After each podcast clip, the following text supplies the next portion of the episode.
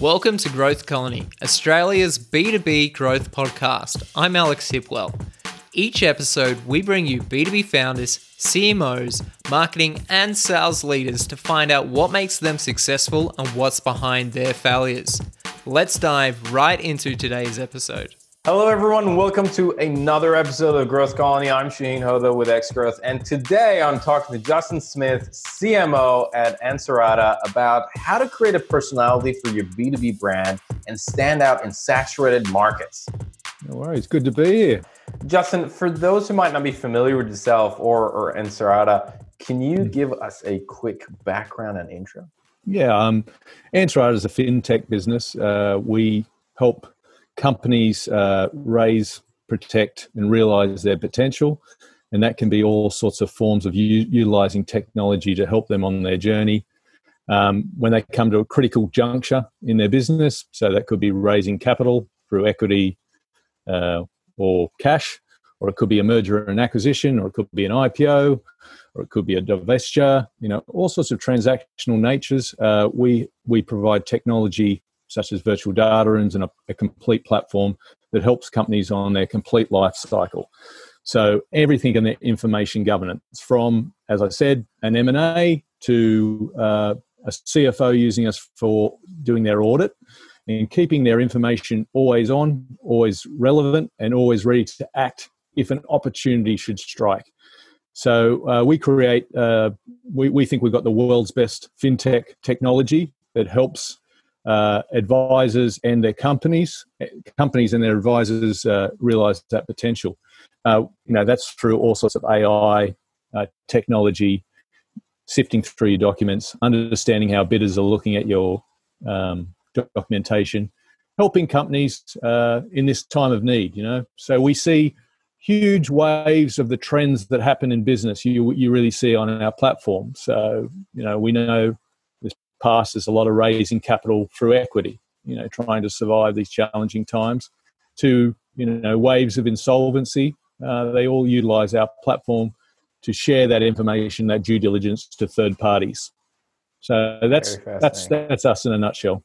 Very fascinating. And and tell us, give us a little bit of background about yourself. I know you have a very interesting background. Yeah, I'm probably not what, what you call a traditional um, marketing background, CMO, I've sort of worn a lot of hats. Um, started out more in the creative uh, field. My career has been divided into two parts, whereas really in the UK and in Australia, I've been working in agency land as a advisor for 15 of my 30 years of the career and working on the corporate side on the inside as well. I've owned an agency, uh, marketing agency and creative agency for 10 years exited that. I've owned uh, mark uh, fitness businesses with the Commando, uh, who was uh, you know Channel 10's uh, fitness pro. And we we had a fitness uh, platform for some time, and now um, helping on the inside, you know, is is a really great challenge because as a in the agency land you're often advising you know and you're building brands and you're advising on strategy but really you're not really living you're not really living it each day as you do on the inside. And that's where i sort of shifted to the corporate side to feel that challenge uh, thrive in that challenge and help businesses on the inside because i believe brands are lived from the inside. So it's been over about 30 years. I've, I've helped some of the world's leading brands such as visa and molton brown in the uk to the blue chip australian cu- customers uh, in australia and now into technology and fintech. And now Ansarada. I. I really like that, and I and I and that was the main reason that uh, I wanted us to have this chat because of your creative background, and now you know really working in a B two B fintech um, in the B two B fintech scene. Because I feel like in the in the market there are a lot of B2B brands that are absolutely bland. And if you kind of take the logo off their website or some collateral of theirs, you can't really tell the difference. Why do you think there are so many bland B2B brands out there? Well, I, I, I always believe marketing is only as boring as the team executing. Um, so you know, it, it is. It's about you know. I look at not the word bland, but I look at the opposite of that is being distinct. Uh, is the key to um, to anything. You know, people talk about differentiation. I, I talk about distinction. Um, because the opposite of bland is distinction. And, and people are probably bland because, um, you know, a whole era of risk adverse was traditionally in the space of B2B. It wasn't seen as the sexy part of being marketing. You know, B2C was always the sexy part where you could be irreverent, you could be flamboyant, you could uh, engage with people. But if we look at that, they're dealing with humans. They're dealing with uh, the new generations of how they're going about, just like B2B. B2B is selling to a person. So I think it comes from a heritage of risk, of the old days of suit and tie, um, you know, most B2B were public companies, so reporting to shareholders, which were, you know, was seen as you didn't want to be standing out and being distinct. You wanted to be uh, accountable in a way that didn't stand out. It w- was bland. You, you didn't really want to be standing out in, in, a, in a public um, market. So I think it comes from that day. And I think maybe for me, uh, a lot of that B2B marketing, a, a lot of weight is on the go to market team. So there's a lot of responsibility that goes with supporting a business from influencing the whole customer's buying journey, from their behaviors to driving retention, advocacy, revenue. And I think that responsibility has driven risk. And, um, and risk uh, averse people are, drive blandness. You don't want to be distinct, you don't want to stand out. I think that's been a, a you know, it's gone over time. And, you know, I actually encourage other competitors to be bland um, because there's only enough distinction that can happen. So you need bland players. But yeah, I think that's the reason why it comes comes about. And I think you know if we go forward thinking about distinction, you know everybody's got a blog, everybody's on social, everybody's on video, everyone's doing podcasts. So what makes you distinct? And I think people get mixed up with uh, trying to be, they think they need to be different, and different can be copied. Distinction cannot be copied, I believe. And, and that's, the, that's the key to standing out amongst the blandness is what makes you distinct. And you have to work out and, and define that, encourage that, nurture that um, to really stand out in the sea of blandness. I really like that. I, I, I really like I mean, I, I was going to ask, why is it important for B2B brands kind of to have a personality? And you kind of frames it as distinctiveness, which is, you know, that also recent discussion of distinctiveness versus differentiation uh, which is I think is also a very very important conversation. You know, you, you you kind of brought it up. Why do you think differentiation and distinctiveness is more important than differentiation? The marketers have always been talking about differentiation, right? Oh, you what is your what is your differentiating uh, you know con- attributions? What is your unique value proposition, right? That is going to differentiate you from everybody else. Why do you think the distinction is, is more important than differentiation? Uh, well, it, whether it's more important is uh, probably Mm, I, I think it's more how many can be different now?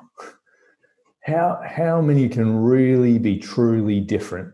There's probably a handful of you know when we see someone um, you know renegades go into a market and challenge that market and turn it upside down. There's a few players that play like that, and then the 97 other percent. What do they do? That's why distinction is really important because um, there's can be only so many disruptors. Everybody wants to be a disruptor, you know, a number of years ago, and being different and disrupting.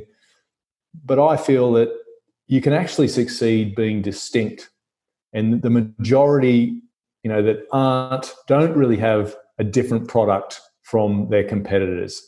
They're they're going to be doing it through their distinction of their brand. And you talked about personality.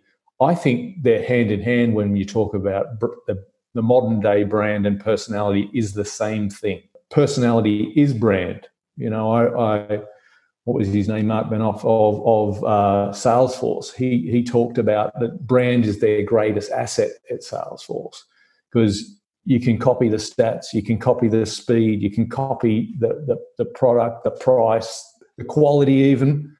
But what you cannot copy is a brand, and brand is personality and your distinction that goes in. Because I think about brand as a living entity. It's it's everything cumulatively over time, a thousand gestures happening every each and every day. It's like how you answer the phone, how you write an email, what is you what does your brand identity look like? What does your advertising say? Your website, you know, endless customer success um, conversations that happen. All of that together, orchestrated together, is what makes strong brands distinct. Uh, and I think a lot of people get mixed up with brand as the visual identity and, and that element, but it, it's it's I call it a living entity. It's hard. We haven't cloned humans yet, have we? Really? You know, we we, we were trying, but it's really hard to copy that distinction and that personality or, or what makes a brand. I think that's where I see the difference between distinction and differentiation is you can be different through being distinct. And I think there's that, that that's that's where we should be we should be looking looking at, at playing because we're, we're looking at a total different buyer now than than my when I started 30 years ago. You know, the B2B buyer is completely different. You know, you look at the pipelines, I think they're they're shrinking. The pipes are shrinking because the customer is already doing their own research. They're making their own calls to their colleagues. They're investigating your presence in the marketplace, uh, investigating far more than you ever have control before. And then they're making a decision before they talk to a salesperson or before they go and e-com. They've all they've already got it in their mindset. That's the new challenge, and that's why I read the studies that uh, when we first came about and we first met um, Les Binet's study on B two B marketing and the difference between sales, you know, the perfect balance between sales activation and brand building. I live and breathe this because I think it is the future of how B2B brands will thrive. We're in a different buying space. We've got a different generations coming up. It's completely different. And uh, than, than when, when I first started out, and we're in for new challenges. I think people want authenticity. Yeah, they don't want to buy off a sales pitch. Yeah, that that you're right. That report was was absolutely fascinating when they talked about the uh, the the 54 46 divide between activation brand for B2B industry. Do you ever find yourself stuck with a B2B problem? Need a second opinion on your next campaign? Or looking for some feedback on that piece of Martech you're thinking to purchase? Well, that's why we created the Growth Colony Slack channel. This Slack channel is like a small dinner party where you get to meet and mingle with B2B professionals, hear what others are doing, and keep up to date with the latest B2B trends and news. You'll also get access to a range of exclusive content from our podcasts, webinars, and events. The best thing about it, it's all free. If this sounds interesting, head over to growthcolony.org forward slash Slack and sign up. That's growthcolony.org forward slash Slack. Tell us a little bit about how you're going about implementing this and building a personality, building a brand, building distinction in Ansarada? The first challenge was stripping away all uh, synthetics. So um, anything that didn't feel real. That's where we started. We, we went through, you know, I look at the, the greats like Patagonia and, you know, these brands that have lived on being uh, human and real and talk like just let's just talk like humans do. Let's not butter it up with a sales pitch on a on a on a, on a website that, that nobody's buying anymore. The, the, the new generation's not buying there. I remember I can't remember his name, the Patagonia's founder. He, he's had one great line that says, "Writing fiction fiction is much more difficult than non-fiction," and I think that is so true. You know, I, I worked in the advertising industry for 15 years in creating fiction. I think that's a lot harder to do. What I tried to do when we came into Ansarada was is strip away all that what we thought we should be saying, and let's connect with customers in a way that's real to them. Because An investment banker is is my customer. A C, CFO, a CEO. I promise you, they're looking at Instagram. Their kids are on Twitch watching uh, YouTube and gaming videos. They're buying consumer goods exactly the same way they're buying, they're, they're thinking about brands in a B2B space. Yeah, the sales cycle's different, but the brand is, is, is can be completely the same. So I looked at doing, looked at let's try strip out where we uh, we're still not we're still not perfect. We're still stripping out things that happen throughout an organization where you be that synthetic style of trying to be what you think the customer wants to hear and you think that they're of a corporate nature so you believe that you should write your copywriting like this or you should have stock photography of somebody shaking hands and doing you know those cliche things I, I try to strip that away. And one of the things that I, and one of the initial things that I did when I entered was try strip away all that sort of synthetic visual stuff, the, the verbal, and then looked at why don't we communicate our brand through our customer's voice? So I started this thing called the Pathfinder series, and we have a product called Pathways. That's why it was named the Pathways. And I went and created 30 or 40 uh, stories about customers. And now these aren't case studies, these are stories. We've had drones going over surfers, we've been in Thai boxing gyms, we've been, uh, we've been everywhere telling the story of their personal story of the customer because people buy from other people they respect. And people buy from somebody that they think they relate to. So why, why not create our whole brand around who our customer is? And showing that uh, an advisor and an accountant, a CFO, a CEO that's in charge of billions of dollars still goes surfing, still goes boxing, still does crafts, whatever whatever they were into. I wanted to highlight that and not be so much of a sell about Ansarada, but a selling about we are about empowering and protecting and our customers. It was all about our customers. So I've tried to create the whole brand around this uh, idea of doing this and the brand around what is now possible for them being in a relationship with us at Ansarada. And so the, the, our driver is now you can.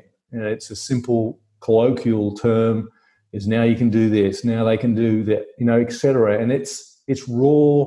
We show what's possible now and and that's that's how I've really tried to transform the brand. The, the, brand assets and the core assets, such as a logo and green, were before my time. I've just harnessed them and said that's what we should always be. We should have our core assets, and that makes us distinct. And our brand personality, I just added onto the giants that were before me to um, you know make a really distinct brand that in our market we've got we've got those bland competitors, and I encourage them to continue to be bland. Uh, you know, we're just re-releasing um, tomorrow in New York is version two of our M&A game.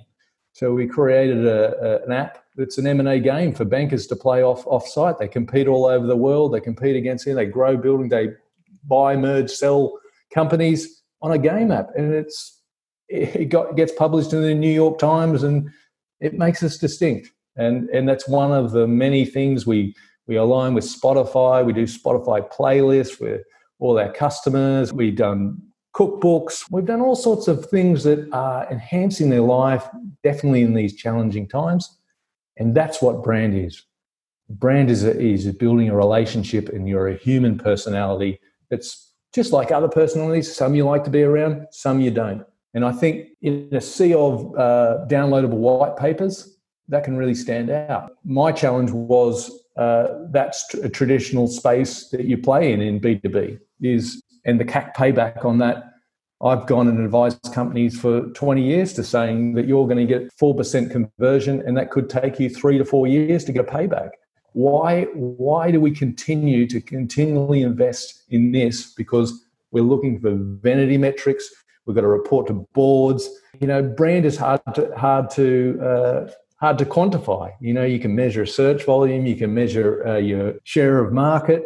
You know, it's a long term game, and I think uh, it, it, does pay off. Yeah.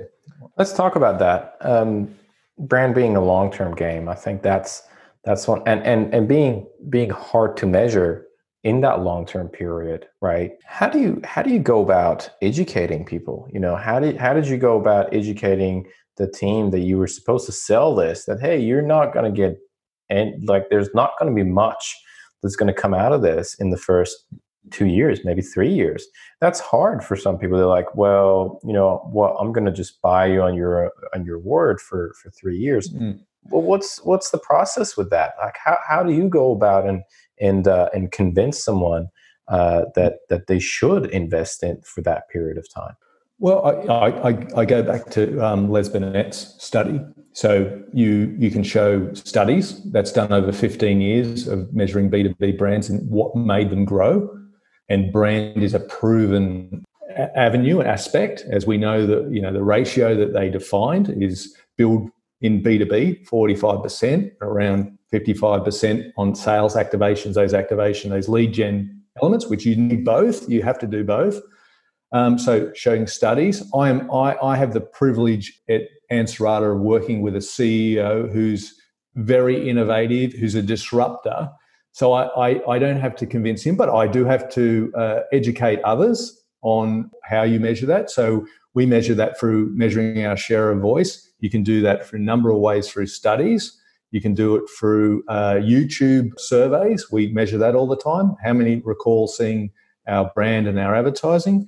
We measure in search volumes. So, one of the challenges I had when we joined was people were searching for the generic term of our category, which in one of our products is the virtual data room. So, then you're competing on PPC and search and your competitors, and it drives up the price. And the only person that makes money is Google, and it can cost you three thousand dollars a click. You know, it's very expensive. So, what we did was we looked at measuring what, what was the search volumes on Ansarada? Now, you, we're going to invest in this for the next six months on advertising, brand advertising. We're not even going to ask for anything. We're just going to talk about our brand, what, what our brand is about. We're going to do all these interesting things like align with Spotify. And then we're going to measure again in six months. And we had, a, it was a 20% growth of searching for our term. So now in the Australian market, we have 50% of the search volume searching for our for our name out of our market, which is pretty awesome place to be in. Amazing. Uh, we, you know, we challenges in other new markets. They're my challenges at the moment. Um, uh, Europe, we're doing well. America, we're, we're very small player. So I've got the challenges there. It's different types of challenges. So you need to build a brand again in those spaces. And why would I go in looking like the competitors? Why would I go in doing exactly what they're doing? Um, I'm not going to have any distinction. I need to go in and create new features, new distinction, you know, new everything that's um, that's going to make me stand out from the players. Or I'm going to go in and be a price player, and that's not what we play. We're a premium product.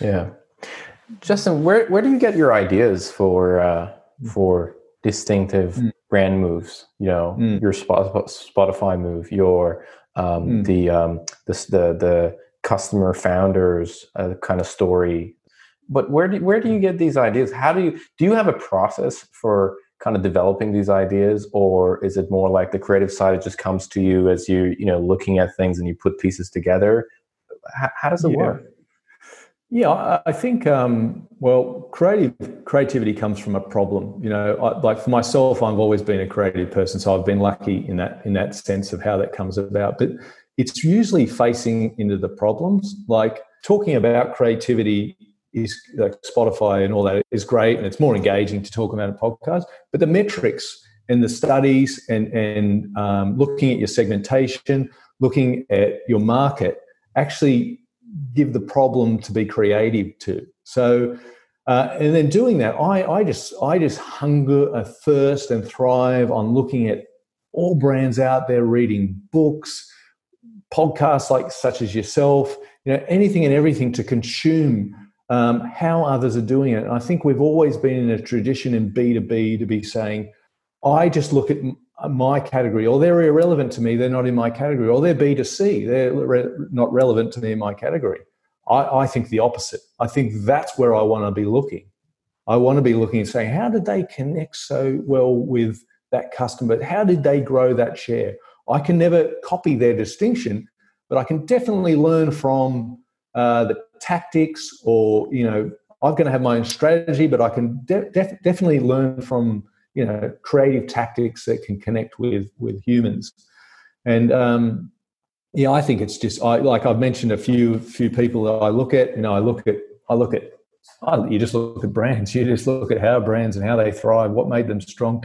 I think what people do is uh, they try copy, you know, and that's not. You've got to find what, f- what creative avenue fits the problem, and I think that's where a lot of us go wrong. They, they there's a set system on marketers, their vanity metrics. They've got to report on those. I think the MQL killed creativity. Um, to be honest, you know, in the last ten years, it's important. I, I, I, I am as much as I'm creative. I study metrics of of how things are being executed, what what's not what's what, what's not working in the pipe, what's working in the pipe. So you're equally doing that, but I think you get so obsessed with reporting on metrics that that kills creativity. That kills what really connects because if you've got a number you've got to meet, it's about that number, not about connecting with that customer uh, to get that sale or to get that acquisition, whatever whatever your whatever your um, B two B operations is. And I and look, I'm looking way more now into talking to the category as a brand, and then really honing in on creative executions on personalization. You know, you hear them talking about ABM for a long time, but really. Uh, that's just marketing. I've always thought. I thought it's just a word for marketing. Uh, is knowing the personalization. I think I look at that, and I look at other other great companies that are doing those two parts of that, that game. You know, which is making it personal enough that I think it's about me, but making the brand so I feel like I want to align that. that that's about that's about what I believe in. That's I like them. They feel innovative or they feel safe. Whatever whatever it is that you're you're doing there, and it comes back to being a personality and being distinct. I really like that. I, I like that um, that approach of of hyper personalization. Uh, the other thing that I wanted to ask you is is you've touched on this a little bit. You touched on you know how you look at brands, how you study them. My mm-hmm. question is if you know what will be your advice to someone who is thinking who wants to start build a proper personality for their brand, right? Where, mm. What will be your advice in terms of where they should start? I'm going to assume that they've done the fundamentals. So they've done their market research, they've done their segmentation, talking to the, the customers, and they sort of know that where their opportunity is. So I'm assuming that they've done all, they, they, they know that, they sort of know where there's a positioning. You need to find where is your positioning in that market? Where do you sit in that competitive set? Then what are the needs of that customer?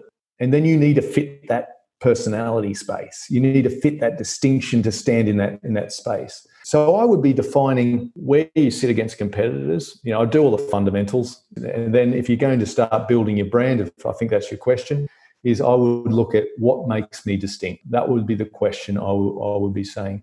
What is the personality of this business, and is it? I don't want to use the word authentic, but is it real? Like, because sometimes we can go, you know, I've done millions of these brand workshops, and oh, we're going to be the, we're female and with this and with that, you know, and there's a bunch of uh, white collared men, you know. So you got to, what can you actually really pull off? What what is authentic? And I think then hiring people around that are going to be that authenticity or going to be authentic to what is that positioning that you've done, and then I'd be looking at your visualization of everything. So making sure that that is distinct as possible how many times do you see a brand go into market and it's blue and they're all blue? You know, I, I just baffled by sometimes some of that, and that's sometimes about fitting in. You know, sometimes that is a tactic. Uh, you know, you just you, you things simple simple things like that, and stick to them. You know, marketers are tremendously changing from here to there to this find what makes your core asset what makes what makes that and stick to it and be as bold as possible in your category. And uh, map that out and live it like on everything. So anything that goes out of out of the place does that fit what what we are about You know, um, like if I uh, look at the guys at Drift, their, their pricing page, they've got someone talking about the pricing page, how the packaging came about. They're talking about, um, you know, like I actually look at it and go, oh, it's on the border of uh, very filming, you know, like like. But I, I quite I like them. I like I like the personality. I like what they stand for, and they're just raw and just saying it how it is. And I think you that's their spot. You got to find what's your spot. And I think um, you know the rise of tech is is helping that. So I, I would yeah that that would be the things you would define that, and then you think about what different tactics uh, can I deliver on my strategy you know, looking at different avenues of connecting with people, you know, thinking about consumers. I, I like what I got two little girls. I, I watch what they're watching. I listen, see what they're doing. They completely had a different upbringing to me. They're, as I say, they're watching YouTube, watching gamers play games. And I, I'm baffled by it. But I'm now I'm thinking, hey, I need to be in on that somehow. I, I got to be ah. somehow in on that because somehow I'm going to make money out of that somehow. That's I don't know yet. You, I don't know yet, but I'm, I'm looking, going, that's where they're going. And I'm looking at uh, Instagram and the stories, and, and I'm thinking it's going in a direction that is far away from a white paper as possible.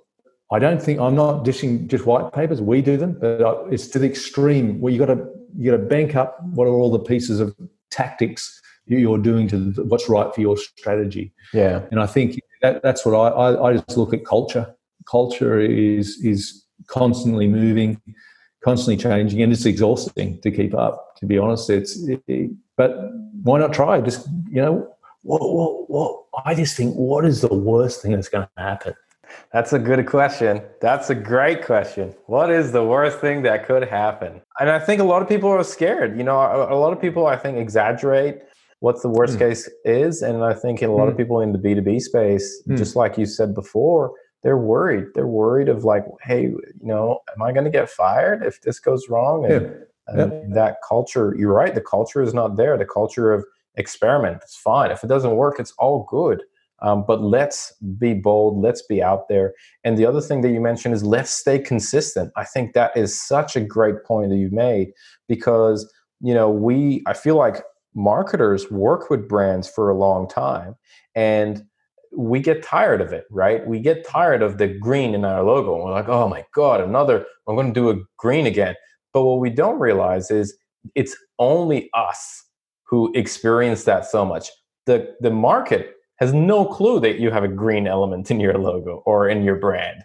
And you have to just com- constantly push that for people to be like, I've seen that 20 times i feel like there is a green i associate i'm simplifying but i'm associating the color green with this brand right? I'm associating this kind of feeling youth with coca-cola.